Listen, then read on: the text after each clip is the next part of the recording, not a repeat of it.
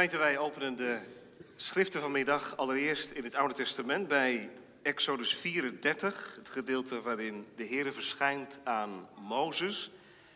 En dat is tegelijk ook het eerste gedeelte in de Bijbel, de eerste keer dat het woord langmoedigheid of geduld voorkomt. En het is opvallend dat het dan gebruikt wordt voor God zelf. Exodus 34, dus als eerste lezing, vers 5 tot en met 9. En dat vindt plaats nadat dat vreselijke gebeuren heeft plaatsgevonden van de afgoderij met het gouden kalf. Mozes bidt dan voor het volk en de Heer maakt zich daarop als volgt bekend.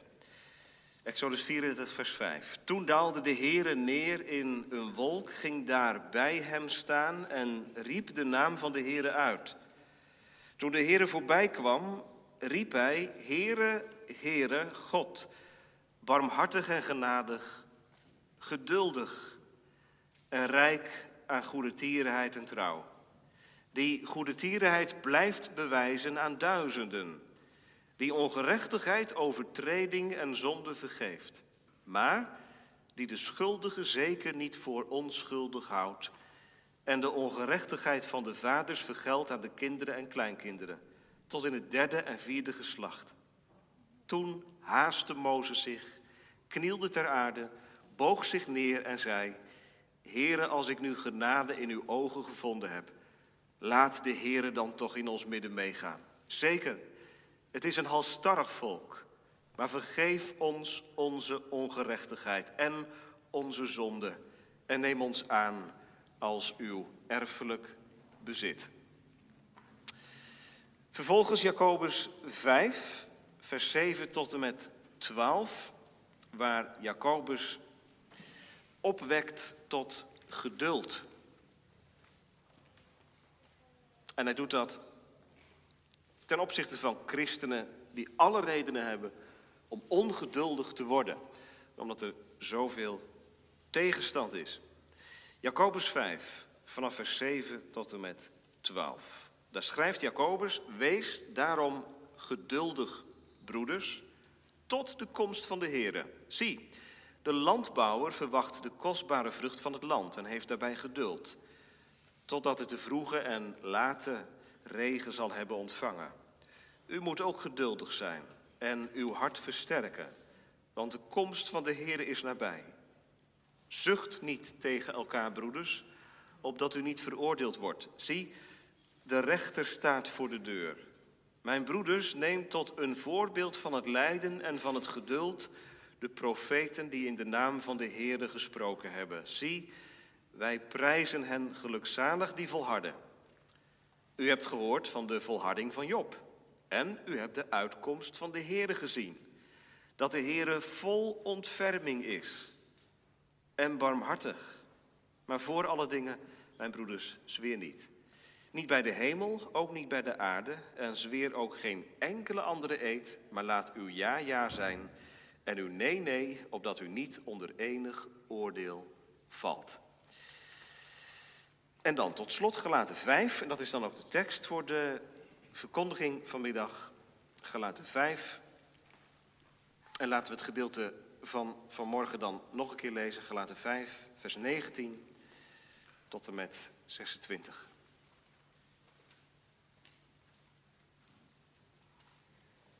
Paulus schrijft: Het is bekend wat de werken van het vlees zijn, namelijk overspel, hoererij, onreinheid, losbandigheid, afgoderij, toverij, vijandschappen, ruzie, afgunst, woedeuitbarstingen, egoïsme, oneenigheid, afwijkingen in de leer, jaloersheid, moord, dronkenschap, zwelgpartijen en dergelijke. Waarvan ik u voor zeg, zoals ik ook al eerder gezegd heb, dat wie zulke dingen doen, het koninkrijk van God niet zullen beërven. De vrucht van de geest is echter liefde, blijdschap, vrede, geduld vriendelijkheid, goedheid, geloof, zachtmoedigheid, zelfbeheersing. Daartegen richt de wet zich niet. Maar wie van Christus zijn, hebben het vlees met zijn hartstochten en begeerten gekruisigd. Als wij door de geest leven, laten wij dan ook door de geest wandelen. Laten wij geen mensen met eigen dunk worden, elkaar niet uitdagen en benijden. Tot zover. De gemeente weet het, maar voor de gasten misschien goed te weten dat we luisteren naar een prekenserie over de vrucht van de geest. Vanmorgen ging het over de vrede en vanmiddag dus over geduld of langmoedigheid, zoals de Statenvertaling vertaalt. We zingen straks als amen op de preek uit Psalm 86. Leer mij naar uw wil te handelen en ook het achtste vers. Maar gij, Heer, gij zijt langmoedig. Psalm 86, vers 6 en 8. Straks naar de preek. Gemeente geduld. Als één persoon in de Bijbel dat geleerd heeft, is Paulus dat wel.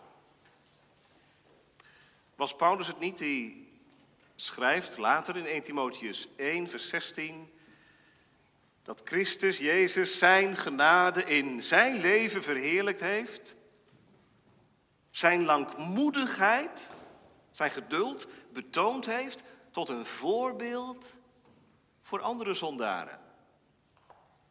Als nou eentje, zegt hij zelf, het verdiende om het heilig ongenoegen van God en het ongeduld van God, voor zover je daarover zou mogen spreken, te ervaren, dan was het Paulus wel.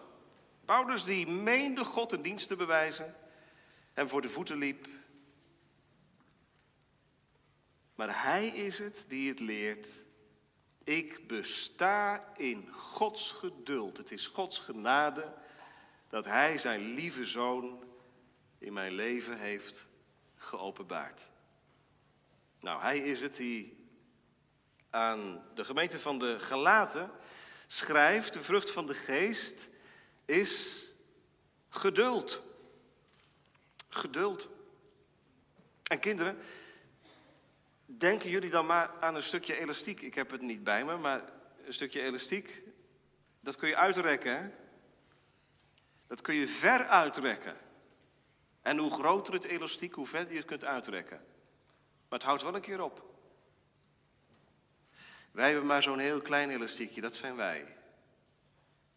Lange tenen, korte lontjes. Het knapt maar zo. Maar God gemeente, God is de God van de macrotumia. Een beetje een vreemd woord hè. Macrotumia, maar dat staat er eigenlijk in het Grieks. Macrotumia. Macro, nou dat kennen we wel hè. Groot, macro. Tumia, dat is gemoed. Groot van gemoed. Vandaar dat de Statenvertalers dit woord vertaald hebben met langmoedigheid. En we zingen daar ook van hè, in de psalmen. God is langmoedig. Nou, je weet misschien niet meteen wat dat nou inhoudt. Lang van moed zijn, dat is geduldig zijn. Het lang kunnen uithouden. Of traag tot toorn zijn. Niet makkelijk te bewegen tot toorn en agressie. Zo is God. En zoals God is, het afschijnsel daarvan, wil Hij in de, in de levens van zijn kinderen afdrukken. Zodat iets van het karakter van de Heer Jezus en van het beeld van God in ons leven naar voren komt. Geduld. Dat is het thema van de preek, een zaak van lange adem. Dat is het. En u hoort de dubbele bodem erin, hè? Lange adem, langmoedigheid. Het is ook niet eenvoudig. Het is een zaak van lange adem. Je leert dat niet van de een op de andere dag. Sterker nog, dat is een proces wat, waarvan je in het leven niet kunt zeggen: Ik heb het afgerond. Nu ben ik zo geduldig zoals het zou behoren te zijn. Langmoedig, geduldig, een zaak van lange adem. Allereerst letten we kort op het ongeduld van ons, want dat zit er wel achter. De vrucht van de geest is echter geduld. Maar van nature zijn we dat niet zo. Dan zijn we ongeduldig. Ongeduld van ons, dat is de achtergrond. In de tweede plaats het geduld van God. Het geduld van God. En tot slot het karakter van Jezus. Dus het ongeduld van ons, het geduld van God en het karakter van Jezus. Gemeente hier en thuis of op vakantiebestemming. Mijn oma zei het vroeger al tegen mij. Jochie, geduld is een schone zaak. Nou, misschien zijn er nog steeds wel opa's en oma's die dat zeggen. Geduld is een schone zaak. Het gaat ook nog verder. Maar daarmee werd ook al iets aangegeven hè, van het is heel mooi, het is prachtig geduld, maar het is ook niet eenvoudig. Gaat niet vanzelf, ligt niet voor het oprapen. Er zijn onderzoeken dat Nederlanders in Europa gezien, althans, zeer ongeduldig volkje zijn. En daar maken u en ik deel van uit. Nou ja, ga maar na als u in de, in de rij bij de kassa staat te wachten en het duurt een beetje te lang. Of je zit in je auto voor het stoplicht. En diegene voor jou, die weigert om een of andere reden op te trekken. Wat gebeurt er dan? Lukt het je om vijf seconden te wachten? Of gaat de klakson? Ah, dat is een flauw voorbeeld. Nou goed, thuis dan. Lukt het om altijd geduldig te zijn? Geduldig als je kinderen grenzen overgaan waarvan je al vier keer gezegd hebt, die gaan we niet over. Lukt het om geduldig te blijven als je werkdag erop zit en een collega die komt naar je toe en die gaat een verhaal tegen je aanhouden? Nou, u kunt de voorbeelden wel verder aanvullen natuurlijk. Geduld.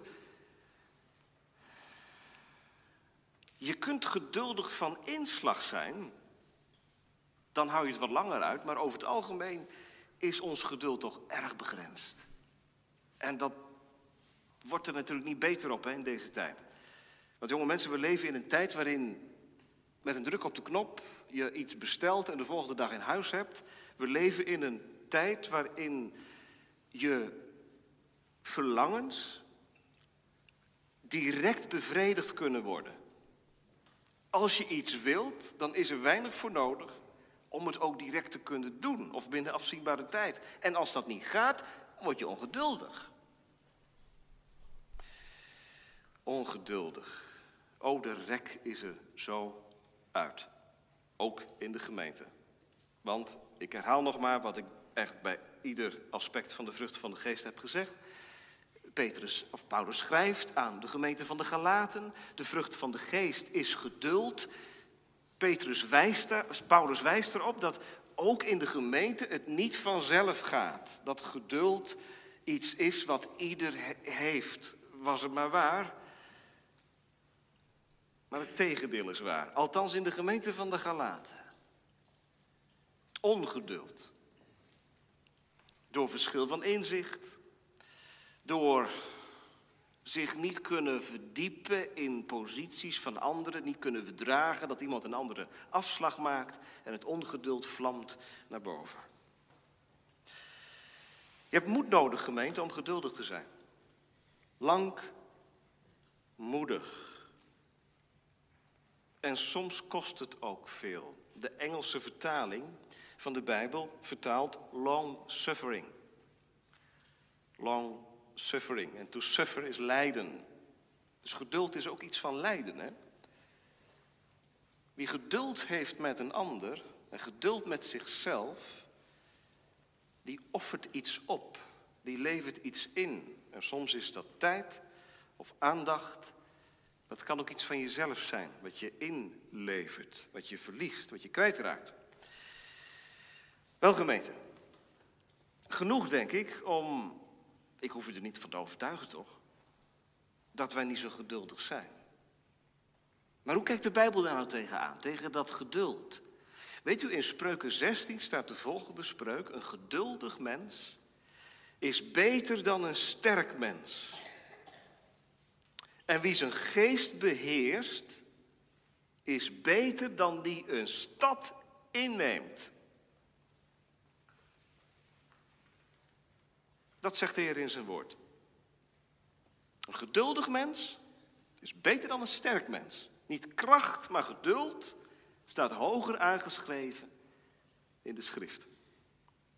Want geduld, gemeente, dat te oefenen, dat te beoefenen, dat maakt je een volwassener persoon. Daarom leren wij kinderen toch ook om te wachten, om niet direct te krijgen wat ze willen, want anders worden ze door en door verwend. En zo oefent God zijn kinderen ook. Door ze geduld te leren. Maar dan moet die wortel wel aangepakt worden, gemeente. Paulus schrijft hier aan de gemeente. Aan de gemeente die beleidt van Christus te zijn. Dat betekent dat er iets wezenlijks veranderd is. Dat de wortel van het egoïsme, de wortel van het ongeduld, aangepakt is. Want dat is het grootste probleem, gemeente. Waarom heb ik zo weinig geduld met mezelf en met anderen en met God? Omdat ik zelf op de troon zit. Dat is het probleem. Omdat ik mezelf groot vind, groot acht. Omdat ik denk vanuit mezelf. En die cirkel om mij heen is heel groot. En als anderen in die cirkel komen, dan ben ik niet zomaar van plan om zonder reserve er te zijn voor een ander. Ook ten aanzien van God is dat zo, gemeente. Hoe gaat het met u? Wat maak je mee op dit moment? Wat is er gebeurd in je leven? Wat is de nood vandaag? Gewoon de zorgen, waar zit je mee? En hebt u dat dan met de Heer overlegd? En hebt u er vrede mee zoals het nu gaat? Of is er ongeduld? Ga maar eens na hoe vaak in het gebed wij dat ongeduld voor Gods aangezicht durven uit te spreken. Niet letterlijk, natuurlijk niet. We zeggen niet, we zijn ongeduldig en we willen dat u graag, dat u vandaag dit nog verandert. Maar door onze formuleringen geven wij aan, Heere God, als u het niet zo doet, dan zijn we eigenlijk heel teleurgesteld in u. Als u niet snel het verandert, dan gaat het mis. U moet het zo doen en anders, denk eens aan Abraham. De Heer had zijn belofte gegeven. Je zult nageslacht krijgen. En wat deed Abraham? Abraham wachtte en wachtte, maar het duurde hem veel te lang. En hij nam Hagar. En hij had gemeenschap met haar. En hij dacht, ik zal God een handje helpen. Het duurt te lang. Hij is het vergeten. Ongeduld. Dat is ongeloof. En dat is zonde. Ongeduld, gemeente, dat is een controleprobleem. En de mens van na de zondeval wil alles onder controle hebben. Voor de zondeval hoefde dat niet. Want toen hadden Adam en Eva het vertrouwen dat de Heer in zijn goede en wijze bedoelingen het altijd goed deed. Zijn regie was de beste, maar na Genesis 3 is dat met een vraagteken voorzien in uw en mijn leven, gemeente. Controleprobleem. En nu, gemeente. Wat dan? Geeft Paulus dan en geeft de Bijbel dan wat, uh, wat, wat trucs, wat, wat, wat zelfhulpoefeningen om dat geduld wat op te vijzelen? Is het een kwestie van een paar stappen zetten en dan uh, word je een geduldige mens? Nee, Paulus zegt, de vrucht van de geest is echter. Dat is evangelie. Want tegenover het ongeduld wat ervoor zorgt dat ik soms in woede uitbarst, vers 20. Of oneenigheid toelaat, of afgunstig wordt, of ruzie sticht tegenover die werkelijkheid. Zet Paulus, de vrucht van de geest is echter geduld. Dat brengt me bij de tweede gedachte, gemeente, Gods geduld. De vrucht van de geest is geduld. Het is dus de Heilige Geest die in levens van zondaren een begin maakt en het ook doorzet om deze vrucht van de geest geduld te laten rijpen. En wat gebeurt er dan in mijn leven? Dan ga ik iets van het beeld van God wat verbroken is, weer terug ontvangen. Wat bedoel ik? Nou, We hebben samen Exodus 34 gelezen. En Exodus 34 laat ons zien wie God is. U kent die geschiedenis na Exodus 32, de geschiedenis met het gouden kalf, waarin het volk van Israël ongeduldig werd, ongeduldig werd. Mozes bleef zo lang weg. Laten we een gouden kalf maken. Dat, dat kan toch ook prima dienen als een vervanging van God. Na die vreselijke episode komt hoofdstuk 34. En daarin openbaart God zich als de geduldige. Zo openbaart God zich aan Mozes. Ik ben zwaar getergd. Ik ben op een hart getrapt. Maar ik barst niet in woede uit. Waarom niet? Omdat mijn wezen langmoedigheid is, barmhartigheid, genade, trouw, goedheid. Zo ben ik. Dat is Gods geduld, gemeente. En weet u, of je het nou beleeft of niet, of je nou gelooft of niet, maar daar besta je van, van zijn geduld. Weet u, dat is de enige reden waarom u hier zit en ik hier sta. Dat God geduldig is. Want als God het ongeduld van mij zou hebben, dan zou ik al lang vergaan zijn. Dan zou het al lang verkeerd afgelopen zijn. Toch? Maar God is geduldig. Gemeente, het is de eerste keer dat God zich openbaart. En direct die eerste keer ziet Mozes hem in het hart. Ik ben langmoedig. Letterlijk, ik maak de boosheid lang. Ik ben traag tot toorn. Oh, wat is God geprikkeld. Wat is hij op zijn hart getrapt. Die geschiedenis in het Oude Testament, al die Bijbelboeken door.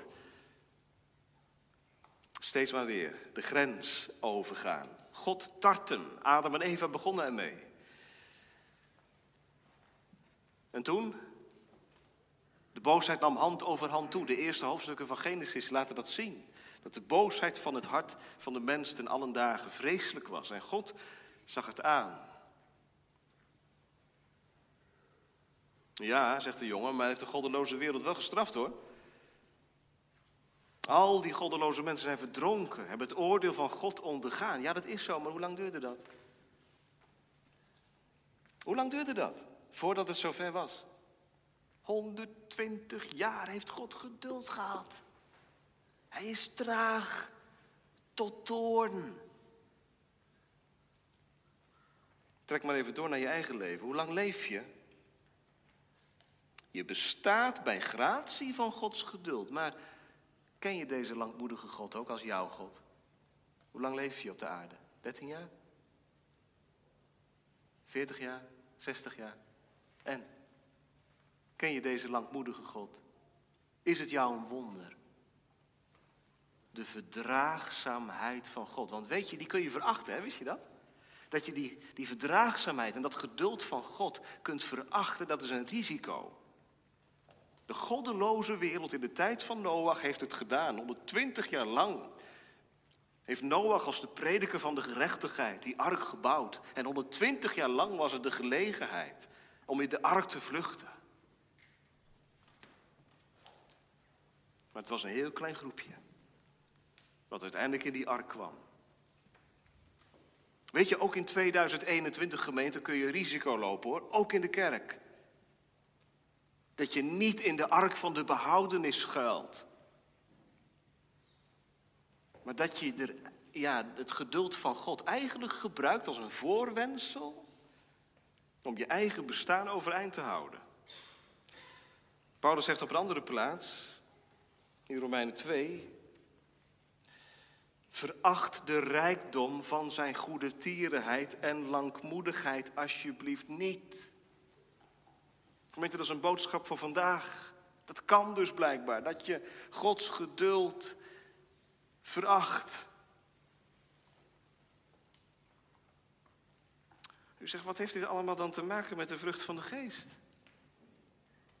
Nou, weet u, pas als je dit wonder een klein beetje gelooft,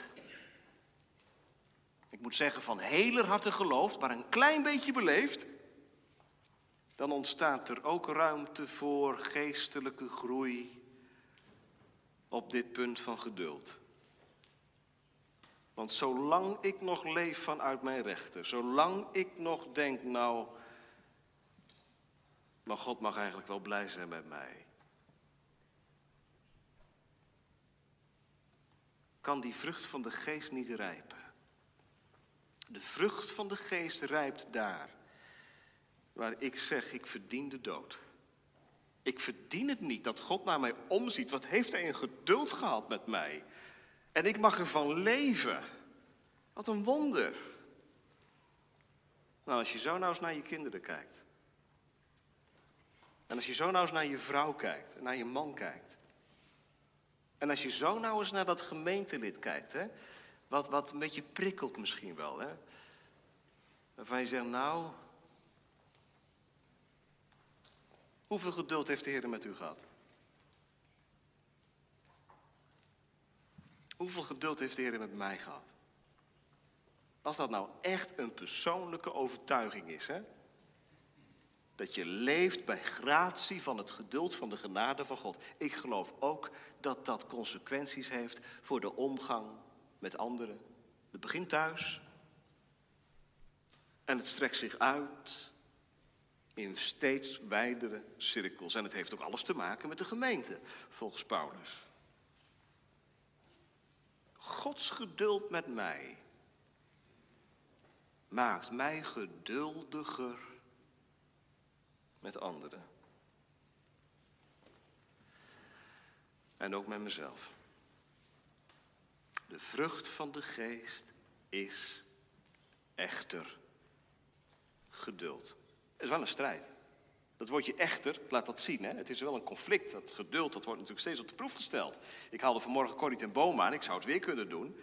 Als je bidt om, om groei van de vrucht van de geest, ja, dan zal de Heer er ook voor zorgen dat er situaties komen of, of personen op je weg geplaatst worden die juist het tegendeel in jou naar boven lijken te halen.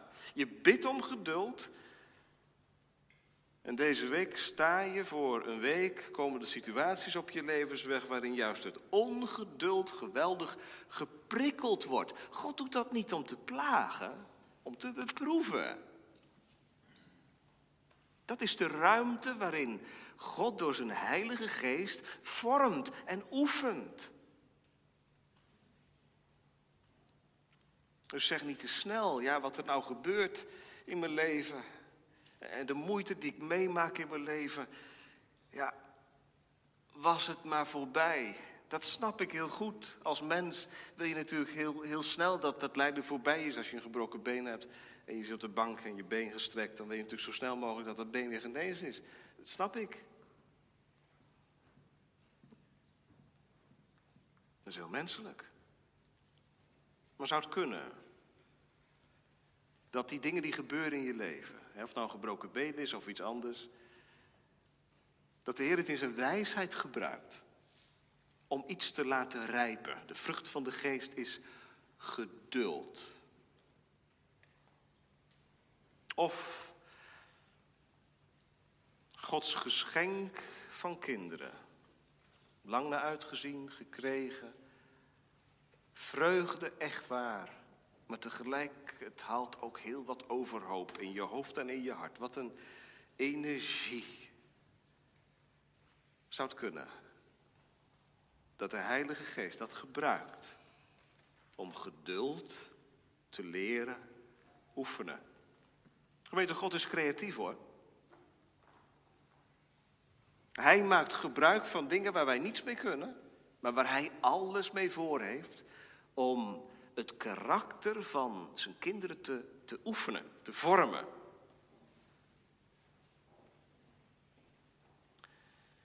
Zou het kunnen, en dan betrek ik hem maar even op de, de context van, van Paulus, zou het kunnen dat die gemeente van de Galaten, met al die diversiteit, Joden, christenen, heide christenen in één gemeente, zou het kunnen.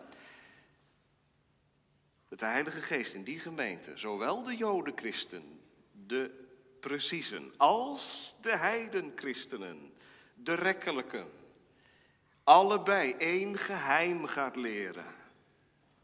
Namelijk Ik besta in Gods geduld. De genade die Hij mij schonk was zo onverdiend. God had mij met één beweging weg kunnen doen. Maar Hij heeft zich naar mij toegehaald. Hij heeft Christus geopenbaard.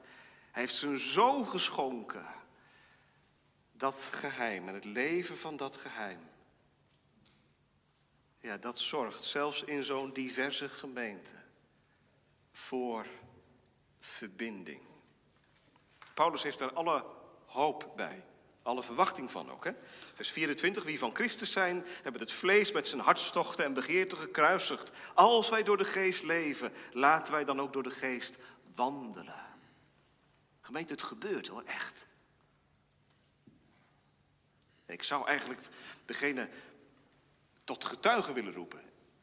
In wiens leven God zijn genade heeft verheerlijkt. Is het zo of niet? Nee, ik vraag niet of je een geduldig mens bent, maar is het zo dat God het je wel leert, dat hij aan het oefenen is, aan het vormen is, aan het kneden is? Nou, als je van Christus bent, dan kan dat niet anders.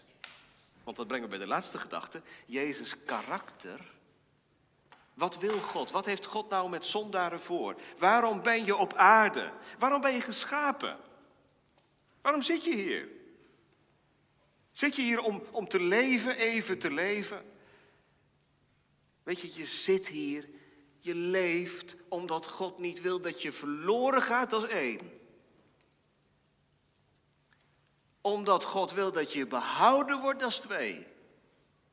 En omdat God wil dat zondaren in wie Hij zijn genade verheerlijkt, dat Hij die ook vormt naar het beeld van zijn Zoon. Want de vrucht van de geest is vrede.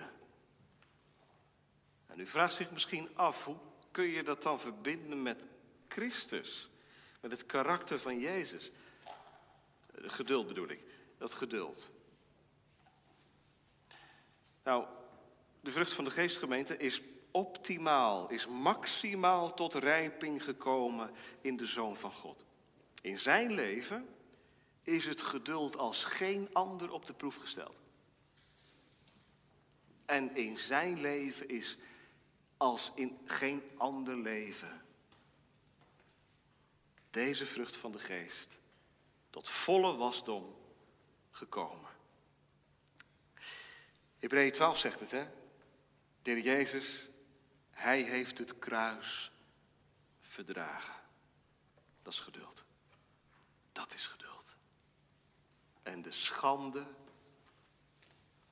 veracht. Dat is geduld. Dat hij geen koerswijziging doormaakte, maar dat hij de missie waarmee de Vader hem zond tot het einde toe heeft volgehouden. Dat is geduld gemeente. En hij deed dat. Tot eer van zijn vader. En tot behoud van mij. Nou, gemeente, daarom kan Paulus oproepen tot geduld. Dat doet hij hier niet. Hier beschrijft hij dat de vrucht van de geest geduld is. Maar in andere gedeelten, bijvoorbeeld Efeze 4, kan hij de gemeente oproepen tot geduld. Verdraag elkaar in de liefde met alle ootmoed, zachtmoedigheid en geduld.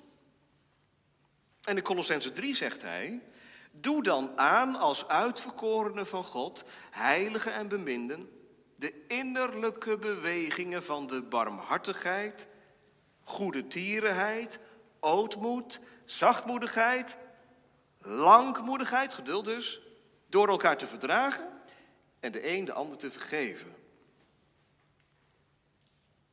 Ziet u hetzelfde als vanmorgen?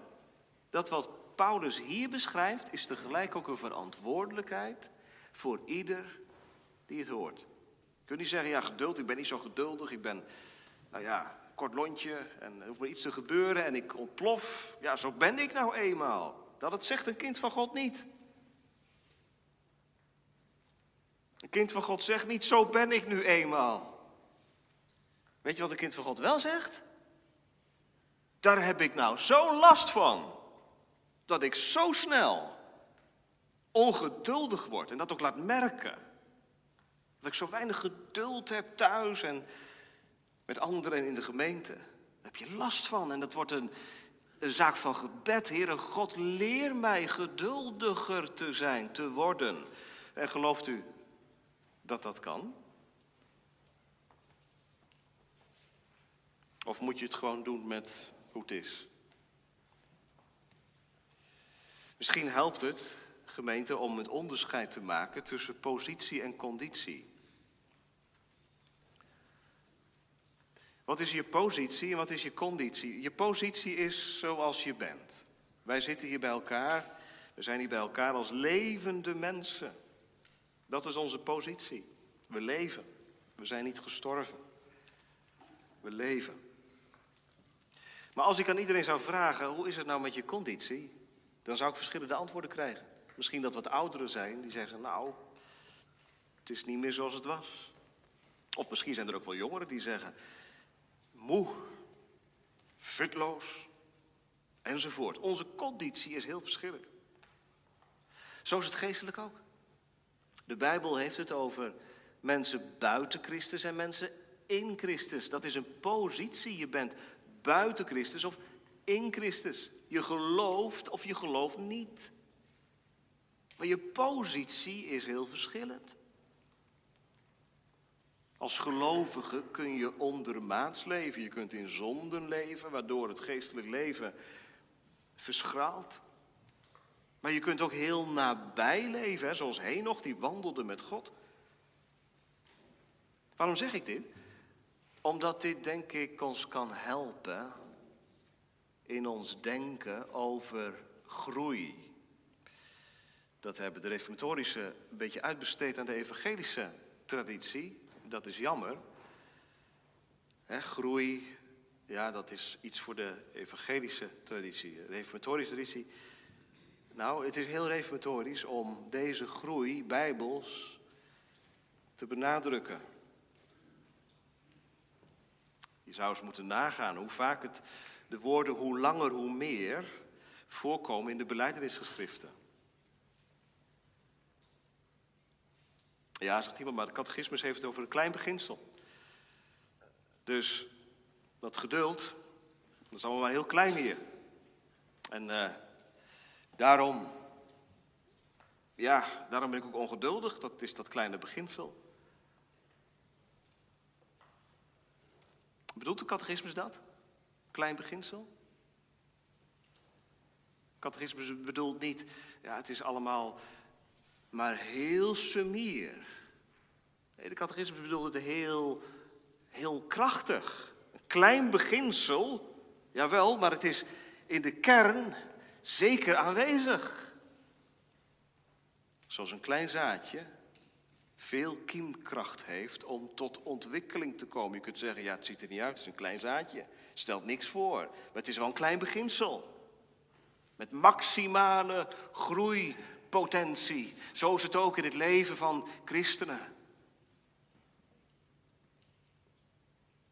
Wij hoeven niet te groeien, wij hoeven onszelf niet te laten groeien. Dat doet de Heilige Geest. En hoe doe je dat dan? Hoe doet de Heilige Geest dat dan? Door je te laten groeien in de genade en de kennis van Jezus Christus. En zo kom ik bij de kern van de derde gedachte. Want hoe groei je nou in genade? En hoe groei je nou in kennis? Hoe groei je nou in geduld? Nou, dat heeft alles te maken met de verdieping in de relatie met Christus. Als je Hem kent, wil je meer van Hem kennen. Wil je meer van Hem te weten komen. Ja toch? Dat is een kenmerk van levend geloof. Dan ben je niet tevreden. En dan ben je heilig ontevreden. En dan zeg je met Paulus, och, dat ik Hem zou kennen. En de kracht van zijn opstanding. Dat ik meer van Hem zou kennen. En Hem intenser zou kennen. Waarom dan? Zodat de weerslag daarvan ook in je leven te merken is. Dat Zijn vrede in jou komt en dat Zijn geduld jouw geduld wordt. Dat het karakter van de Heer Jezus, om zo te zeggen, in mijn leven tot uiting komt. Zou dat de reden zijn? Dat Hebreeën 12 zegt, zie op de overste leidsman en voleinder van het geloof. Waarom moet ik op hem zien? Hij heeft het kruis verdragen. Hij is geduldig geweest tot in de dood. Zie op hem. En als je het dan moeilijk vindt, hè, hoe gaat dat dan en hoe werkt dat dan? Moet je één hoofdstuk terugbladeren, Hebreeën 11. Al die namen die daar genoemd worden, de geloofsgetuigen. Dat zijn personen waarin God zijn genade verheerlijkt heeft. En waarin de vrucht van de geest rijpte. Dat helpt sowieso. Het is eh, vakantietijd, dus ik kan het wel zeggen, denk ik. Maar je zou, je zou eigenlijk allemaal gewoon eens een christelijke biografie moeten lezen. Een biografie van iemand uit het verleden. Die omging met de Heer Jezus Christus. Moet u gewoon eens doen. Word je niet slechter van. Waarom niet? Omdat je in zo'n zo'n zo'n biografie, zo'n levensbeschrijving. een beeld krijgt van wat Christus kracht vermag. en wat de vrucht van de geest doet. En ja, als je niet van lezen houdt, dan hoop ik dat er mensen zijn in je omgeving. En wie de vrucht van de geest groeit. Ik hoop dat je ze vindt in de gemeente of buiten de gemeente. Voorbeelden of in je familie, je opa, je oma. Wandelend met de Heer. En de vrucht van de geest is te merken. Geduld. Het is een zaak van lange adem, zegt iemand. Ja, het is net als met die boer, hè? Jacobus 5. De boer die met handvollen het zaad strooit in de aarde. En de volgende dag is het zaad er niet, of is de vrucht er niet, en een week later ook nog niet. Maar hij weet, het komt. Heb geduld, oefen geduld. Want het zal komen. Gemeente, zo vormt God zijn kinderen. Door ze geduld te oefenen. Misschien is dat wel de tegenbeweging die deze wereld nodig heeft vandaag. In de haast en de jacht, in het graaien en grijpen, in het steeds maar meer willen hebben en ook zo snel mogelijk. Vindt u dat dat ook niet een beetje schuurt vanmiddag met ons eigen leventje? De vrucht van de geest is geduld, als het gaat om aankopen. Als het gaat om eh, beslissingen. Gemeente, waar is nog de tijd die we elkaar en onszelf geven om iets te laten rijpen? Ja, dat leerde ik ook van mijn oma. Die zei dan, nou jochie, als ik iets wilde kopen, eh, moet je eerst maar eens over nadenken. Dat was een wijsheid van vroeger. Maar het had ook een geestelijke kern. Je wordt er geen mooie mens van, gemeente. Als je met de grote massa meehobbelt en grijpen wat je grijpen kunt. Dat heeft niets met geduld te maken. Geduld vraagt om een tegenreactie en die heb ik niet paraat, gemeente die haal ik niet van binnenuit. Maar dat is de geest. De geest die is uitgestort. De geest die in Christus Jezus woonde. En de geest die nog steeds bij machten is. Om tegen de werken van het vlees in, tegen mijn hartstochten in, deze vrucht te leren.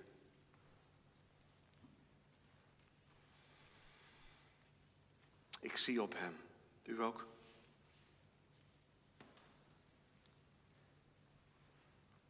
overste leidsman. En voleinder van het geloof. Iemand zei eens, met geduld bereik je alles. Iemand zegt daar is wat op af te dingen.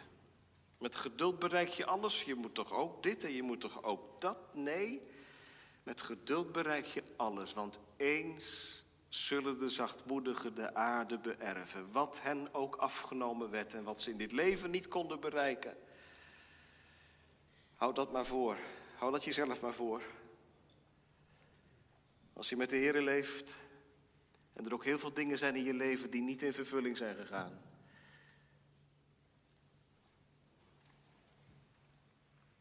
Zure en bittere dingen. Maar God is bezig om je te kneden en te vormen voor een toekomstige heerlijkheid, waarin alles wat vandaag en in dit leven niet bemachtigd kon worden, straks in volle heerlijkheid het eigendom zal zijn. Volle vrede. Genieten. Eeuwigheid lang. Toekomst. Voor ieder die in Christus is. Nog één ding, gemeente. We leven in de eindtijd. En Petrus zegt dat het Gods geduld is, Gods langmoedigheid is, dat hij nog niet teruggekomen is. God vertraagt de belofte van zijn terugkomst niet, maar hij wil niet dat enigen verloren gaan. En God onderstreept dat vanmiddag. Als iemand denkt, het ging over het geduld van God, nou ja, God is traag tot toorn, dus ik kan wel weer door. Er is een grens. Gods geduld is niet eindeloos. Hij is traag tot toorn, maar dat betekent niet dat hij nooit toornt. Zoek de grens niet op. Maar laat deze geduldige, verdraagzame God vanmiddag de reden zijn om je tot Hem te wenden. En laat je ongeduld nou de reden zijn om te vluchten tot Hem. Want als er één van zwart-wit kan maken en van iets slechts iets goeds kan maken, is Hij het. En zo bidden wij, leer mij naar uw wil te handelen. Ik zal dan in uw waarheid wandelen. Neig mijn hart, bid je het mee? En voeg het samen tot de vrees van uw naam. Hij wil het. Want we zingen ook, Heere, u bent lang, moedig. Dank u, Heere, dat u zo bent. Dat u zich zo bekend maakt aan mij, ongeduldige ik loof en ik verheerlijk uw naam. U ook. Amen.